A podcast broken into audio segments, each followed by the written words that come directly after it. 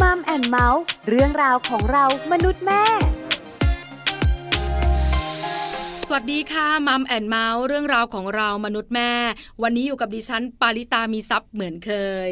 มีเรื่องมาคุยให้ฟังอีกแล้วค่ะ เกี่ยวข้องกับอะไร เกี่ยวข้องกับเจ้าตัวน้อย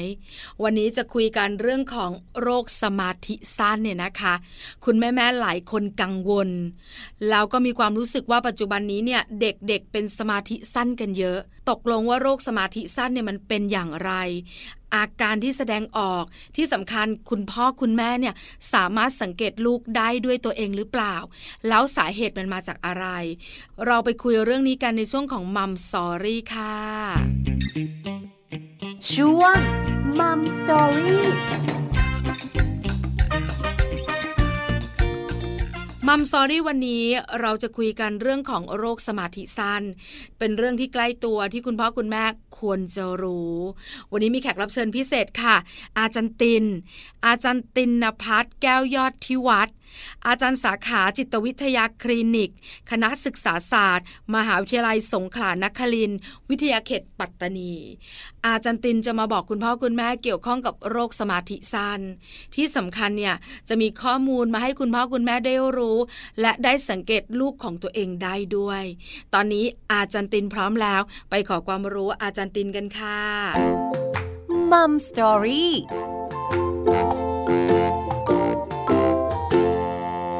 วัสดีค่ะ อาจารย์ตินค่ะ ครับ สวัสดีครับคุณปลาครับ วันนี้มัมแอนเมาส์ต้องขอความรู้อาจารย์ตินอีกแล้วล่ะค่ะ เกี่ยวข้องกับเรื่องของสมาธิสั้น ที่ตอนนี้เด็กๆเป็นกันเยอะมาก แล้วคุณพ่อคุณแม่ก็กังวลเหลือเกิน แต่ความสับสนเนี่ยก็เกิดขึ้นเยอะนะคะ ว่าโรคสมาธิสั้นเนี่ยมันคืออะไร และอาการชัดๆของมัน ที่ระบุแน่นอนเนี่ยว่าลูกเราเป็นสมาธิสั้นเนี่ยมันเป็นแบบไหน วันนี้อาจารย์บอกหน่อยให้ความรู้กันหน่อยนะคะ ยินดีครับคุณปลาครับ งั้นคำถามแรกค่ะอาจารย์อธิบายหน่อยสิ ว่าโรคสมาธิสั้นเนี่ยมันคืออะไรคะโรคสมาธิสั้นนะครับ ก็จะเป็นกลุ่มโรคทางจิตเวชในเด็กนะครับ แล้วก็ที่เกี่ยวข้องกับจิตเวชและก็ระบบทางประสาทวิทยานะครับ ก็จะพบได้ในเด็กจนถึงวัยผู้ใหญ่เลยนะครับคุณปลา โดยที่อาการของสมาธิสั้นเนี่ยก็จะประกอบไปด้วย มีความสนใจ บางสิ่งบางอย่าง หรือว่าการทำกิจกรรมบางอย่างได้ไม่นาน หรือว่าเราเรียกว่าขาดสมาธินะครับ ค่ะ แล้วอีกอันหนึ่งก็คือมีลักษณะของพฤติกรรมที่อยู่ไม่นิ่ง แล้วก็มีความหุนหันพันแล่นนะครับ ในการทำกิจกรรม หรือว่าในการใช้ชีวิตประจำวัน เมื่อลูกของเราหรือว่าคุณพ่อคุณแม่ทั้งหลายมีลักษณะแบบนี้แล้วเขาไปโรงเรียนนะครับ แล้วทำให้เกิดปัญหาเช่น มีปัญหาผลกระทบต่อการเรียนนะครับ หรือมีปัญหาผลกระทบต่อการเข้าสังคม หรือว่ามีปัญหาเรื่องของความสัมพันธ์กับกลุ่มเพื่อนที่โรงเรียน อันนี้แหละครับจึงจะเป็นความชัดเจนว่าอ๋อลูกเนี่ยเป็นสมาธิสั้นแน่ๆ แล้วก็ควรจะได้รับการดูแลรักษานะครับ ค่ะ แปลว่าโรคสมาธิสั้นเนี่ย ถ้าลูกอยู่บ้านก่อนวัยเรียน อาจจะสังเกตไม่ชัดเจนนะสิคะอาจารย์คะอันนี้ก็ไม่ชัดเจนครับคุณปลา เขาจะเริ่มชัดเจนก็ต่อเมื่อเข้าสู่ชั้นเรียนหรือว่าเข้าสู่โรงเรียนแล้วราวๆอายุประมาณสามถึงสี่ขวบนะครับแต่ทีนี้เนี่ยมันจะมีลักษณะหนึ่งถ้าคุณพ่อคุณแม่หลาย ๆ ท่านไปอ่านเจอในหนังสือ หรือว่าไปอ่านเจอในสื่อโซเชียลต่างๆ ก็จะพบว่าสมาธิสั้นบางคนพ่อแม่สังเกตดีก็อาจจะพบว่าตั้งแต่วัยทารกอะครับ มันก็จะเห็นลักษณะบางอย่างที่ลูกเราเอ๊ะทำไมมันมีความแปลกกว่าลูกคนอื่นข้างบ้าน คือ เด็กกลุ่มนี้ถ้าหากว่าอยู่ในวัยทารกครับ ก็จะมีความต้องการในการนอนหรือการนอนหลับน้อยนะครับ อยู่ไม่นิ่งแล้วก็ร้องเก่งอยู่เรื่อยๆครับ แม้กระทั่งแบบว่าแม่ดูแลเอาใจใส่เป็นอย่างดี ให้นมอย่างดี แล้วก็ปลอบประโลมโกกอดอะไรอย่างเงี้ยอย่างดี แต่ว่าเด็กก็จะมีลักษณะแบบนี้ครับ นอนน้อยอยู่ไม่นิ่งนอนเก่งอะไรเงี้ยในตอนเล็กๆนะตอนเป็นทารกอะครับแต่มันจะชัดเจนมากขึ้นก็ต่อเมื่อเข้าสู่วัยเรียนประมาณราวๆสาม ถึงห้าปีช่วงนี้จะชัดเจนมาก เพราะว่าเด็กก็จะมีลักษณะที่รอคอยอะไรไม่ได้ ฟังคำสั่งแค่ประโยคแรกถ้าไปโรงเรียนเราก็จะทำงานไม่เสร็จนะครับ ถ้าอยู่ในแถวหรืออยู่ในห้องเรียนให้ทำกิจกรรมอะไรก็จะวิ่งออกก่อนหน้าเพื่อน มีลักษณะซุ่มซ่ามเกิดอุบัติเหตุบ่อยอะไรอย่างเงี้ยครับ อันนี้คือช่วงที่เริ่มเข้าสู่วัยเรียนแล้วหรือถ้าโตขึ้นมาสักระยะหนึ่งบางคนจะมือใจลอย บางคนก็จะ ใจร้อนขี้ลืมหลงลืม ชอบแย่เพื่อนผู้แทรกนะครับ ไม่ค่อยมีระเบียบวินัยแล้วก็ไม่ค่อยรู้จักเวลาว่า เวลาไหนควรเล่นเวลาไหนควรที่จะนิ่งๆฟังครูสอนหรือว่าทำกิจกรรมกับเพื่อนครับ สิ่งที่อาจารย์ตินบอกเราเนี่ยนะคะ บรรดาแม่แม่บอกว่า ลูกที่สน หรือลูกที่มีพลังเยอะอะค่ะอาจารย์ ลักษณะมันก็จะคล้ายกันน่ะ เพราะฉะนั้นเนี่ยบางทีการสังเกตเองโดยคุณพ่อคุณแม่เนี่ยอาจจะยากหน่อย เพราะคุณพ่อคุณแม่ก็จะคิดว่าลูกซนน่ะ ก็เป็นแบบนี้แหละแต่พอไปโรงเรียนเนี่ยเขาเริ่มที่จะต้องใช้สมาธิเนอะอยู่ร่วมกับคนอื่นใช่ไหมคะ แล้วบางอย่างก็ต้องจดจ่ออยู่ใช่ไหมคะอาจารย์ ใช่ครับคุณปลาถ้าลูกของเราเป็นสมาธิสั้นจริง ๆ นะครับ ต่อให้อยู่ที่บ้านหรือไปโรงเรียนเนี่ยพฤติกรรมเหล่านี้ขาดสมาธิโซนอยู่หยิกอยู่ไม่นิ่งงงนันพันแล่นเนี่ยอยู่ที่บ้านก็จะเป็นแบบนี้แหละครับพอไปโรงเรียนเข้าสู่กระบวนการเรียนมีกิจกรรมอื่นๆ ให้ทำขณะที่อยู่โรงเรียนกับครูหรือว่ากับกลุ่มเพื่อน ก็ยังเป็นเหมือนเดิมนะครับ ผิดกับเด็กที่คุณปลายกตัวอย่างเมื่อกี้ว่าเอ้ยลูกเราเป็นเด็กที่มีพละกำลังเยอะมากชอบเล่นชอบอะไรเงี้ยครับ อยู่บ้านนะเขาจะเล่นโซนก็ตามภาษาเขาตามวัยของเขา แต่พอไปเข้าสู่โรงเรียนเด็กก็จะปรับตัวได้ว่าอ๋อ มีครูสอนหนังสือนะมีคุณครูอยู่มีเพื่อนอยู่ ให้ทำกิจกรรมอะไรก็ทำได้ ไม่ได้ขาดตกบกพร่องหรือว่าไม่ได้รบกวนต่อกิจกรรมตรงนั้น อันนี้ก็ถือว่าเป็นปกตินะครับ คือถ้าเขาไปโรงเรียนแล้วเขาไปนั่งเรียนกับเพื่อน ถึงเวลาเขาทางาน เขาก็ทำงานจนเสร็จ ผลการเรียนอยู่ในระดับดีหรือว่าใช้ได้ใช่ไหมคะแล้วไม่ได้มีการบอกกล่าวจากคุณครู ว่าลูกคุณแม่เนี่ยผิดปกติหรืออะไรต่างๆ เนี่ย ถึงเขาจะซนพลังเยอะอะไรอย่างเงี้ย ก็ถือว่าเป็นเด็กปกติถูกไหมคะอาจารย์ตินใช่ครับคุณปาคือถ้าในวัยเด็กก็คือหน้าที่หลักของเด็กๆก็คือต้องเรียนหนังสือตามระบบของโรงเรียนบ้านเรานะครับ แต่ถ้าเขายังทำหน้าที่ตรงนั้นได้ปกติดี คำว่าปกติหมายความว่าเรียนได้ ไม่มีปัญหาเรื่องการเรียนการอ่านการเขียนหรือว่าเล่นกับเพื่อนได้ในวัยของเขาเนี่ยก็ถือว่าปกติในวัยนั้นทั่ว ๆ ไปครับแต่ถ้าเป็นสมาธิสั้นเนี่ยอยู่ที่บ้านซนอยู่ไม่นิ่งทุกอย่างเป็นแบบนี้ พอไปโรงเรียนก็ยังเป็นโครงอาการเดิมอยู่ คือเป็นทุกสถานการณ์ไม่ว่าจะเป็นอยู่บ้านอยู่โรงเรียน พ่อแม่พาไปเดินห้างสรรพสินค้า หรือไปเดินสวนสาธารณะก็ยังเป็นอยู่ อันนี้คือมันรบกวนต่อตัวของ เด็กเองรบกวนต่อพ่อแม่ผู้ปกครองรบกวนต่อคนรอบข้าง อันนี้ถึงจะเป็นปัญหาหรือจะเป็นเรื่องของสมาธิสั้นนะครับ เราสามารถแยกชัดเจนไหมคะ อาจารย์ขาว่า ลูกเราผิดปกติ ลูกเราไม่เหมือนลูกคนอื่น ลูกเราเป็นสมาธิสั้น มันชัดเจนมากน้อยขนาดไหนคือแยกได้เลยว่า ซ้ายหรือขวาแบบนั้นไหมคะ มันสามารถแยกได้ครับคุณปาแต่ทั้งนี้ทั้งนั้นเนี่ยจะชัดเจนมากอยู่ที่ว่าพ่อกับแม่สังเกต ดีแค่ไหนนะครับ ในเรื่องของการใช้ชีวิตของเด็กขณะที่อยู่บ้านกับอยู่โรงเรียน ถ้าเด็กทั่ว ๆ ไปบ้านกับโรงเรียน มันต้องมีความแตกต่างกันในระดับหนึ่งถูกไหมครับ ค่ะ เช่นอยู่ที่บ้านเราอาจจะมีความเป็นครอบครัวเป็นพ่อแม่ลูก แล้วก็มีคุณตาคุณยายอยู่ด้วย แล้วก็ใช้ชีวิตปกติดีเล่นโซนบ้าง มีการส่งเสียงดัง หรือว่ามีการตักเตือนกันบ้างอย่างเงี้ย แต่ภายโรงเรียนปุ๊บมันมีเรื่องของระเบียบวินัยเรื่องของการเรียนการสอนเรื่องของการเรียนรู้เนี่ย ถ้าเด็กยังทำได้ตามกฎเกณฑ์ทุกอย่างของโรงเรียน หรือว่าอยู่ในลักษณะของสังคมนั้นได้ ก็แสดงว่าลูกของเราก็ยังปกติทุกอย่างสามารถเรียนรู้ได้อะไรอย่างนี้ครับ แต่ทีนี้เนี่ยมันก็จะมีลักษณะแบบนี้ด้วยเพราะว่าช่วงแรกเด็กบางคนก็ไม่ได้ปรากฏอาการตอนไปโรงเรียนแรกๆเด็กบางคนก็โตมาสักระยะหนึ่งถึงปรากฏอาการก็มีครับ ทั้งนี้ทั้งนั้นเนี่ยเราก็ต้องดูว่าพ่อกับแม่สังเกตที่บ้านคุณครูที่โรงเรียนเป็นยังไงบ้างนะครับ แล้วก็มีการสอบถามกันมา ระหว่างครูกับผู้ปกครองว่า ลูกของเราไปโรงเรียนมีลักษณะเป็นยังไงบ้างเรียนหนังสือได้ไหมนะครับ มีพฤติกรรมซนอยู่ไม่นิ่ง หรือว่ามีลักษณะของแกล้งเพื่อนแย่เพื่อนนะครับ ไม่เป็นระเบียบวินัยไม่รู้จักเวลาเวลาหรือว่า ทำของหายบ่อยที่ลืมอย่างนี้หรือเปล่านะครับ ข้อมูลต้องมีทั้งสองส่วนคือทั้งจากผู้ปกครองเองแล้วก็ทั้งจากโรงเรียน ต้องให้ความร่วมมือกันในการสังเกต ถึงจะชัดเจนมากเลยว่าอ๋อเป็นแล้วนะอะไรอย่างเงี้ยครับคุณปลาค่ะ อาจารย์ขาปัจจุบันนี้เนี่ยเรารู้สึกได้นะ ว่าโรคสมาธิสั้นเนี่ยเป็นกันเยอะมากๆ แล้วก็มีจำนวนเพิ่มขึ้น อาจารย์พอมีตัวเลขบอกไหมคะว่า เด็กสมาธิสั้นในปัจจุบันนี้เนี่ย เพิ่มขึ้นมากน้อยขนาดไหน หรือตัวเลขอยู่ในระดับไหนอะคะคือความที่ว่าสมัยนี้เราเจอทั่วไปตามโรงเรียนหรือว่าตามสังคมที่เราเห็นนะครับ มีค่อนข้างจะเยอะนะครับ ตัวเลขที่ผมมีข้อมูลมีรายงานอยู่ครับบอกว่าในช่วงวัยเรียนก็จะเจอได้ประมาณร้อยละเจ็ดถึงแปดเปอร์เซ็นในเด็กวัยเรียนในช่วงประถมเนี่ยครับการเรียนตั้งแต่อนุบาลจนถึงป .6 ก็จะประมาณเจ็ดถึงแปดเปอร์เซ็นตนะครับแต่ถ้าเป็นเข้าสู่วัยรุ่นก็ประมาณห้าเปอร์เซ็น ก็ถือว่าเยอะอยู่นะครับ แต่ถ้าเป็นวัยผู้ใหญ่แล้วก็จะลดลงเหลือแค่สองจุดห้าเปอร์เซ็นแต่ทั้งนี้ทั้งนั้นนะครับ สัดส่วนระหว่างผู้หญิงกับผู้ชาย ผู้ชายจะเป็นมากกว่าผู้หญิงครับคุณตาโดยเฉลี่ยแล้วก็ประมาณสามตอนหนึ่งก็คือผู้ชายสามคนผู้หญิงหนึ่งคน เพราะอะไรคะอาจารย์ขา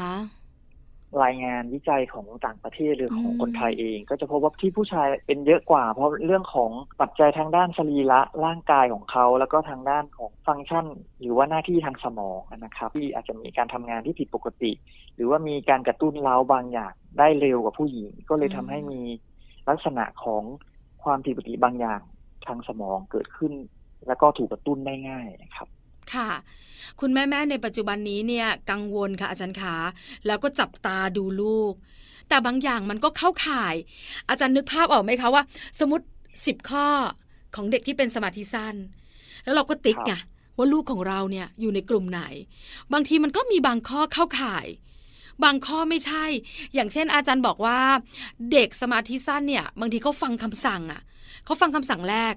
หรือว่าเขาจะลืมบ่อยๆ อย่างเงี้ย ลูกปลาก็เป็นนะบางทีบอกให้เก็บของเงี้ย ให้เก็บสามชิ้น เก็บชิ้นเดียวเงี้ยค่ะอาจารย์หรือบางครั้งเนี่ยเล่นแล้วเนี่ยก็เอาของไปวางทิ้ง แล้วก็ลืม ไม่รู้อยู่ไหนอะแม่ ช่วยกันหาหน่อย ก็ต้องช่วยกันหาทั้งบ้าน มันก็เข้าข่ายบางข้อของสมาธิสั้น แล้วคุณแม่หลายท่านอาจจะคล้ายๆ แม่ปลาแบบนี้เหมือนกัน อย่างนี้เนี่ยอาจารย์ให้คำแนะนำอย่างไรดีอะคะ คือถ้าเป็นลักษณะเหมือนที่คุณปลายกตัวอย่างถ้าหากว่าเป็นลักษณะแบบนี้เหมือนกับประเมินมาระหว่าง ผู้ปกครองประเมินด้วยตัวของผู้ปกครองเองประเมินลูกของเราใช่ไหมครับ แล้วก็ครูที่โรงเรียนประเมิน มุมมองการเห็นเด็กก็จะแตกต่างกันนะครับ ผมยกตัวอย่างเช่น ครูที่โรงเรียนเนี่ยเขาก็ไม่รู้หรอกว่าเด็กแต่ละคนพ่อแม่ผู้ปกครองเป็นใครยังไงเขาก็จะประเมินตามสิ่งที่เขาเห็นเขาเห็นจริง ๆ ว่ากรณีแบบนี้นะเป็นลักษณะ ซนอยู่ไม่นิ่งอยู่หยิกเก็บของไม่เป็นระเบียบเรียบร้อยเขาก็จะประเมินที่ตามที่คุณปลาบอก อันนี้กรณีของครูที่โรงเรียนนะครับ แต่ผู้ปกครองเนี่ยมันจะมีส่วนหนึ่งที่เรียกว่าหยวนหยวนหน่อย หรือว่าความเข้าอกเข้าใจหน่อยอย่างเงี้ยครับนี่ลูกของเรานะเราก็จะประเมินสิ่งที่เราอยากจะประเมินนะครับ หรือเรียกง่ายๆว่าบางครั้งเนี่ยเราเหมือนกับว่านี่เราก็มีอคตินิดหน่อยในการประเมินเหมือนกันแหละหัวอกคนเป็นพ่อเป็นแม่ครับ ค่ะ แต่ทั้งนี้ทั้งนั้นเนี่ย ผลประเมินออกมายังไง ที่ผู้ปกครองประเมินแล้วก็ครูประเมินถ้ามันตรงกันนะครับคำว่าตรงกันคือ พอเอาข้อมูลมาดูทั้งสองอันมันจูนกันได้ แล้วมันก็เข้าข่ายว่าน่าจะเป็นอันเนี้ยก็ไปพบจิตแพทย์เด็กนะครับค่ะแต่ถ้าหากว่าครูที่โรงเรียนไม่ได้ประเมินเลย แต่คุณแม่ประเมินเองว่ามันน่าจะเป็นแบบนี้เนี่ย ต้องมองย้อนกลับไปดูอีกทีนึงครับว่าระหว่างช่วงที่ลูกเราเล่นของเล่นแล้วเก็บไม่หมดไม่เรียบร้อย หรือว่า มีบางสิ่งบางอย่างที่ไม่ได้ทำหรือทำบ้างไม่ทำบ้าง ฟังคำสั่ง แล้วฟังไม่หมดแล้วก็รีบทำเนี่ย ช่วงนั้นที่บ้านเรามีกิจกรรมอะไรบ้างนะครับ พ่อกับแม่รีบออกไปข้างนอกหรือเปล่า ถึงบอกให้รีบทำเด็กก็รีบด้วย ก็เลยทำไม่เสร็จนะครับ หรือว่าขณะที่เขาเล่นนั้น พ่อกับแม่บอกให้เก็บจะมีปู่ย่าตายายว่าไม่ต้องเก็บหรอก เดี๋ยวก็เก็บเองเนี่ยเด็กก็จะเรียนรู้ว่าไม่เก็บ แต่ก็มีคนเก็บให้นะครับค่ะ มันก็จะเป็นในเรื่องของระเบียบวินัยที่แต่ละครอบครัวสร้างขึ้นมาเองให้กับลูกหลานว่าจะปลูกฝังยังไงครับคุณปลา มันจะเป็นเรื่องพวกนี้ซะส่วนใหญ่ คราวนี้สาเหตุล่ะคะมาจากอะไร หลายคนคงอยากรู้ เพราะบางครอบครัวเนี่ยคุณพ่อคุณแม่ก็ใส่ใจดีดี แต่ลูกเป็นสมาธิสั้น ก็มีเยอะเหมือนกันค่ะอาจารย์ค่ะ หลักๆแล้วผมจะสรุป นะครับ รวมไม่เห็นว่ามันจะมีปัจจัยทางด้านชีววิทยานะครับแล้วก็ปัจจัยทางด้านสังคมนะครับ แล้วก็ทางด้านจิตวิทยาสามอย่างรวมกันนะครับ อันที่หนึ่งหลักๆ แล้วของสมาธิสั้นนะครับ มีรายงานวิจัยทางการแพทย์นะครับ ก็จะพบว่าพันธุกรรมของเรานี่แหละครับ ที่เป็นตัวกำหนดว่าเอ๊ะลูกหลานของเราหรือว่าสิ่งที่เกิดขึ้นภายในครอบครัวเราเนี่ยมาจากพันธุกรรมของเรานะครับ ซึ่งจะพบว่า เด็กสมาธิสั้นหลายคนที่เข้าสู่กระบวนการรักษาทางโรงพยาบาลหรือในคลินิกทางจิตเวชก็จะพบว่าประวัติมีคนในครอบครัวเป็นโรคสมาธิสั้นด้วยนะครับคุณปลาค่ะครับ หรือบางคนมีประวัติคนในครอบครัวนะครับ เป็นโรคการเรียนรู้บกพร่องเฉพาะด้านนะครับ อาจจะเป็นทางด้านการอ่าน อาจจะเป็นทางด้านการเขียน หรืออาจจะเป็นทางด้านการคำนวณก็ได้ แต่สิ่งที่สำคัญอันนึงที่พบได้บ่อยมากทางด้านพันธุกรรมนี่คือ คนในครอบครัวมีปัญหา หรือว่ามีประวัติการเจ็บป่วย ด้วยกลุ่มโรคทางอารมณ์ที่ผิดปกตินะครับ เช่นโรคซึมเศร้าโรคอารมณ์แปรปรวน หรือว่าโรคของวิตกกังวลนะครับ สิ่งเหล่านี้เนี่ยก็จะกระทบต่อเด็กทำให้มีปัญหาเกิดขึ้นได้นะครับ อันนี้คือสาเหตุที่หนึ่งในเรื่องของพันธุกรรมนะครับ ค่ะ ต่อมาก็จะเป็นสาเหตุทางด้านชีวเคมีภายในสมองนะครับ เขาก็จะพบว่าสารสื่อประสาทบางตัวที่มันทำงานบกพร่องหรือผิดปกติไป ก็จะทำให้เด็กมีปัญหาทางด้านพฤติกรรมที่แสดงออกเหมือนที่เราเห็นนะครับ เช่นหุนหันพันแล่นอยู่ไม่นิ่ง หรือว่าขาดสมาธินะครับ ในหลาย ๆ ประเทศเขาพบว่ามีการหลั่งสารสื่อประสาทที่เรียกว่าโดปามีนนะครับ ที่มีการหลั่งมากหรือถูกกระตุ้นมากผิดปกติ อันนี้คือปัจจัยทางด้าน ชีววิทยาเนาะของแต่ละคน ทีนี้ปัจจัยทางด้านจิตวิทยานะครับ ก็จะรวมถึงพัฒนาการขณะที่เด็กอยู่ในครรภ์ของคุณแม่เนี่ย คุณแม่ดูแลดีมาก เปิดเพลงให้ฟังคุยกับเด็กประคบประหงม แต่ระหว่างการคลอดครับคุณปามันเกิดอุบัติเหตุบางอย่างขึ้นนะครับ เช่น อุบัติเหตุคลอดก่อนกำหนด หรือขณะคลอดเด็กติดเชื้อในระบบประสาทส่วนกลาง หรือว่าได้รับบาดเจ็บจากเครื่องมือทางการแพทย์ที่มีความ เฉพาะหรือว่าการใช้เครื่องมือในการที่จะช่วยให้เด็กคลอดออกมาได้นะครับ ก็ทำให้เด็กเนี่ยมีปัญหาสมาธิสั้นได้นะครับ แล้วสุดท้ายเนี่ยเป็นปัจจัยทางด้านสังคมและสิ่งแวดล้อมนะครับอันนี้ส่วนใหญ่จะพบว่าการเลี้ยงดูที่ไม่เหมาะสมนะครับ ก็จะกระตุ้นให้เด็กมีปัญหาสมาธิสั้นมากขึ้นนะครับ ผมยกตัวอย่างเช่น การทำทารุณกรรมเด็ก หรือว่าการที่เด็กเนี่ยอยู่ในครอบครัวแล้วถูกทารุณกรรม ไม่ว่าจะเป็นทารุณกรรมทางเพศทางร่างกาย หรือว่าการใช้ความรุนแรงภายในครอบครัว อันนี้ก็จะกระตุ้นให้เด็กเนี่ยมีปัญหาสมาธิสั้นมากขึ้นนะครับ หรือแม้กระทั่งคุณแม่ที่เป็นวัยรุ่นอย่างเนี้ยครับ แล้วก็มีการตั้งครรภ์แล้วก็ไม่ได้ดูแลเด็กที่คลอดออกมาแล้วนะครับทอดทิ้งหรือว่าปล่อยปละละเลยเด็กนะครับ อันนี้ก็จะส่งเสริมให้อาการมีมากขึ้นได้ อันนี้คือสาเหตุหลักๆ ที่ทำให้เด็กมีปัญหาทางด้านสมาธิสั้นครับ ค่ะ อาจารย์ขาถ้าสมมุตินะคะ คุณแม่อาจจะสังเกตแล้วแล้วไม่รักษา หรือว่าคิดว่าในอนาคตเนี่ยเดี๋ยวเขาก็หายเองแหละ ก็ปล่อยเขาไป พอโตขึ้นเขาคงจัดการตัวเองได้อะไรอย่างเงี้ย จะส่งผลอย่างไรต่อชีวิตของเด็กคนนั้นนะคะ คือถ้าไม่รักษาต้องบอกอย่างนี้นะครับว่า มันมีปัญหากระทบแน่นอนครับคุณปลาจริงอยู่ว่าผู้ปกครองหลาย ๆ ท่าน หรือว่าคุณแม่หลาย ๆ คนไปรับรู้ข้อมูลหรือว่าไปอ่านข้อมูลข่าวสารทางการแพทย์มาว่าโตขึ้นเด็กกลุ่มนี้จะค่อย ๆ ดีเองครับ จริง ๆ โตขึ้นการควบคุมตัวเองในเรื่องของอยู่ไม่นิ่งหุนหันพันแล่น หรือว่าสมาธิเนี่ย มันก็จะดีขึ้นในระดับหนึ่งตามวุฒิภาวะที่เราโตขึ้นถูกไหมครับ ค่ะ แต่ทีนี้เนี่ยระหว่าง ที่จะโตขนาดเป็นผู้ใหญ่ครับคุณปลา อันนั้นแหละสำคัญครับ ว่าถ้าไม่รักษาประเด็นที่หนึ่งคือเด็กจะไม่ได้รับการศึกษาเลย เพราะเด็กจะเรียนไม่ได้นะครับ มีปัญหาทางด้านการเรียน หรือเด็กบางคนเนี่ยออกจากระบบของโรงเรียนตั้งแต่เด็กๆเลยครับ เพราะว่าไม่รักษาแล้วก็ไม่สามารถที่จะไปโรงเรียนได้ เข้ากับเพื่อนไม่ได้ หรือแม้กระทั่งแบบว่ามีปัญหาทางด้านการเข้าสังคมบางอย่างนะครับ อันนี้สำคัญมากก่อนที่เขาจะโต แล้วก็มีบุธิภาวะนะครับ อันที่สองคือถ้าไม่รักษาเลย เราจะพบบ่อยครั้งมากว่าเด็กกลุ่มนี้นะครับ ที่มีปัญหาทางด้านหูนันพันแล่น หรือปัญหาทางด้าน อยู่ไม่นิ่งขาดสมาธิเนี่ย มันจะเกิดปัญหาทางด้านการควบคุมอารมณ์ครับคุณปลา เราจะพบบ่อยครั้งว่าเด็กที่ทำผิดทางกฎหมายที่อายุต่ำกว่า 18 ปีเนี่ย พัฒนาการที่มันไปถึงขั้นนั้นได้ก็คือ เมื่อสืบค้นประวัติดูดีๆ หรือว่ามีการสัมภาษณ์หรือพูดคุยดีเนี่ย ก็จะ เกิดจากตอนเด็ก ๆ เป็นสมาธิสั้น แล้วไม่รับการรักษาก็พัฒนาไปเป็นทำผิดทางกฎหมายนะครับเหมือนที่เราเห็นณปัจจุบันนี้ว่าทำไมวัยรุ่นเรา มีลักษณะที่ทำผิดทางกฎหมายเยอะหูนั้นพันแล่น หรือเจ้าอารมณ์อย่างเงี้ยครับควบคุมตัวเองไม่ได้ อันนี้คือมันส่งผลระยะยาวตอนช่วงวัยรุ่นไปแล้วนะครับเพราะวัยเด็กไม่ได้รับการรักษาเลย เขาก็จะไม่รับรู้ว่าอ๋อไอสิ่งนี้ทำได้ไอสิ่งนี้ทำไม่ได้อย่างเงี้ยครับ ก็จะ ก้าวไก่คนอื่นไป หรือว่าทำผิดทางกฎหมายไป อันนี้สำคัญมากว่า ถ้าคุณครูประเมินที่โรงเรียน คุณพ่อคุณแม่เห็นพฤติกรรมเนี่ยต้องเข้าสู่กระบวนการรักษาต้องพบจิตแพทย์เด็กและวัยรุ่นนะครับเด็กก็จะได้ใช้ชีวิตในกรอบของสังคม แล้วก็สามารถที่จะเรียนรู้ได้นะครับ เข้าสู่สังคมได้ พออาจารย์บอกเนี่ยนะคะว่าถ้าไม่รักษาจะเกิดอะไรขึ้นบ้างเนี่ยน่ากังวลนะคะ เพราะในปัจจุบันนี้เนี่ยจะข่าวคราวที่เราได้เห็นกันเนี่ยจะเป็นหนังสือพิมพ์ จะเป็นสื่อออนไลน์ หรือจะเป็นทีวี วิทยุเนี่ยเด็กที่ทำผิดทางกฎหมาย อายุน้อยลงนะคะ คราวนี้เรื่องการรักษาเนี่ยหลายคนก็คงอยากรู้ ว่ามันยากง่ายขนาดไหน ที่สำคัญมันต้องต่อเนื่องยาวนานหรือเปล่า รักษาหายขาดได้ไหมอะค่ะ จริง ๆ แล้วการรักษาทางการแพทย์นะครับ ก็จะมีหลายวิธีมากครับคุณปลา แต่ทีนี้เนี่ยทั้งนี้ทั้งนั้นนะครับ ในการรักษาเด็กสมาธิสั้นหนึ่งคนนะครับ ที่ให้ได้ผลดีมันก็อาจจะเป็นในเรื่องของการรักษาทั้งตัวเด็กและก็ทั้งผู้ปกครองเองนะครับ ในกรณีของผู้ปกครองเนี่ย อันดับแรกก็ต้องอธิบายให้เขาเข้าใจว่าสิ่งที่ลูกหลานเราเป็นแบบนี้เนี่ย มันไม่ใช่ว่าเขาแกล้งเป็นหรือว่าเขาเป็นแบบนี้เพราะว่าเขาอยากเป็นนะครับ มันเป็นความผิดปกติของ สารสื่อประสาทภายในสมองของเขา ก็ต้องให้ความรู้กับผู้ปกครองก่อนนะครับแล้วก็อธิบายแผนการรักษาเข้าไปนะครับ ทีนี้ถ้าในกรณีของตัวเด็กส่วนใหญ่นะครับ ถ้าเข้าสู่ระบบการรักษาของ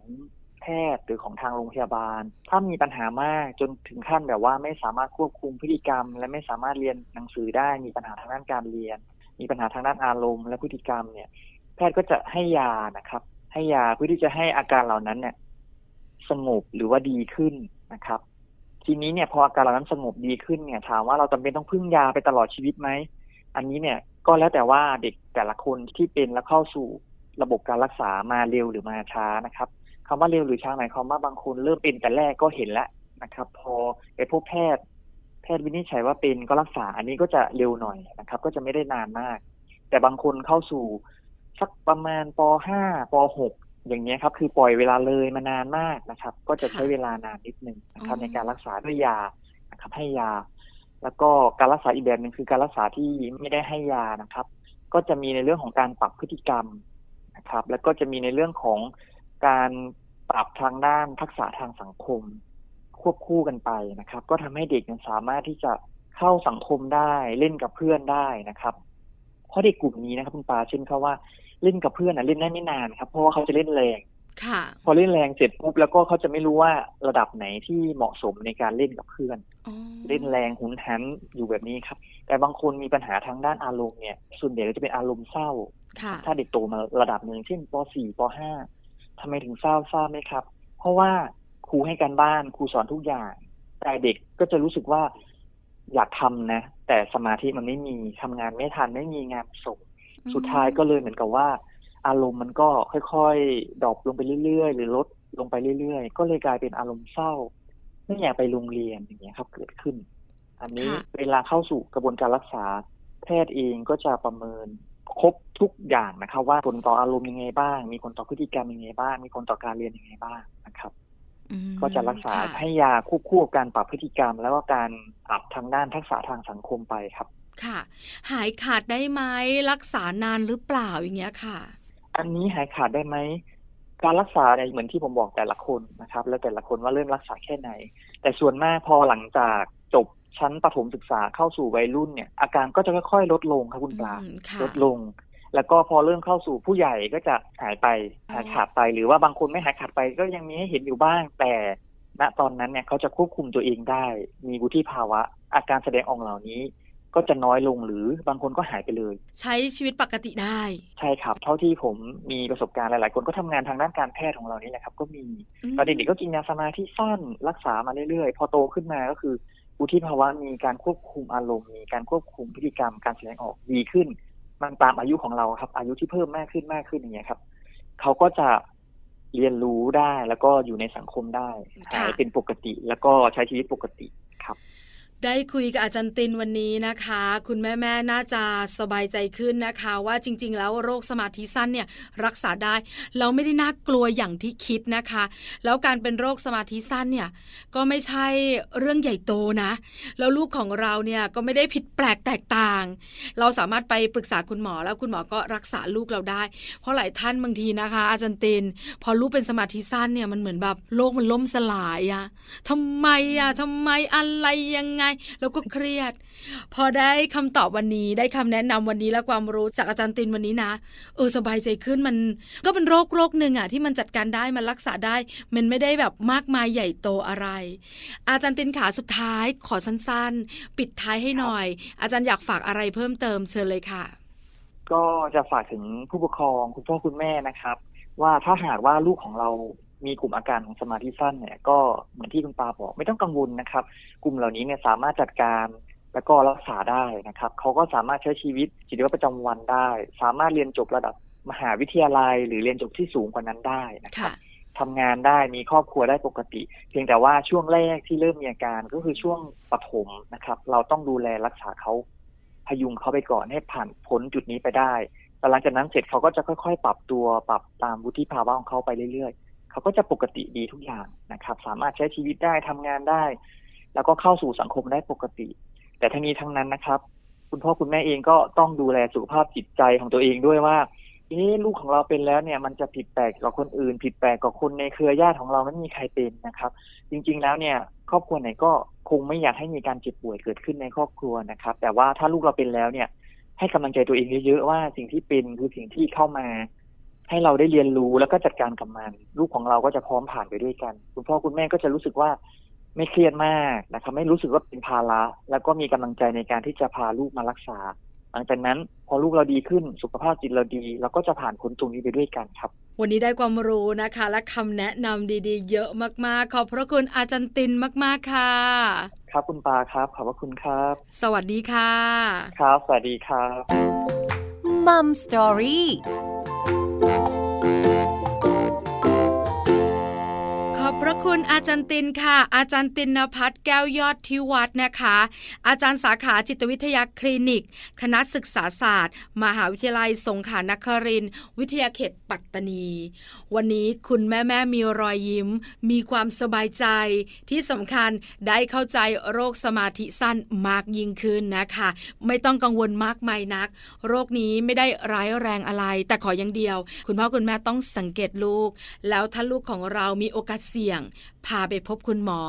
แล้วพอโตขึ้น เขาก็กลับมาใช้ชีวิตปกติได้ค่ะ นี่คือทั้งหมดของ Mom and Mouth เรื่องราวของเรามนุษย์แม่วันนี้ เจอกันใหม่ครั้งหน้าพร้อมเรื่องราวดีๆ ปาริตามีซัพ์สวัสดีค่ะ Mom and Mouth เรื่องราวของเรามนุษย์แม่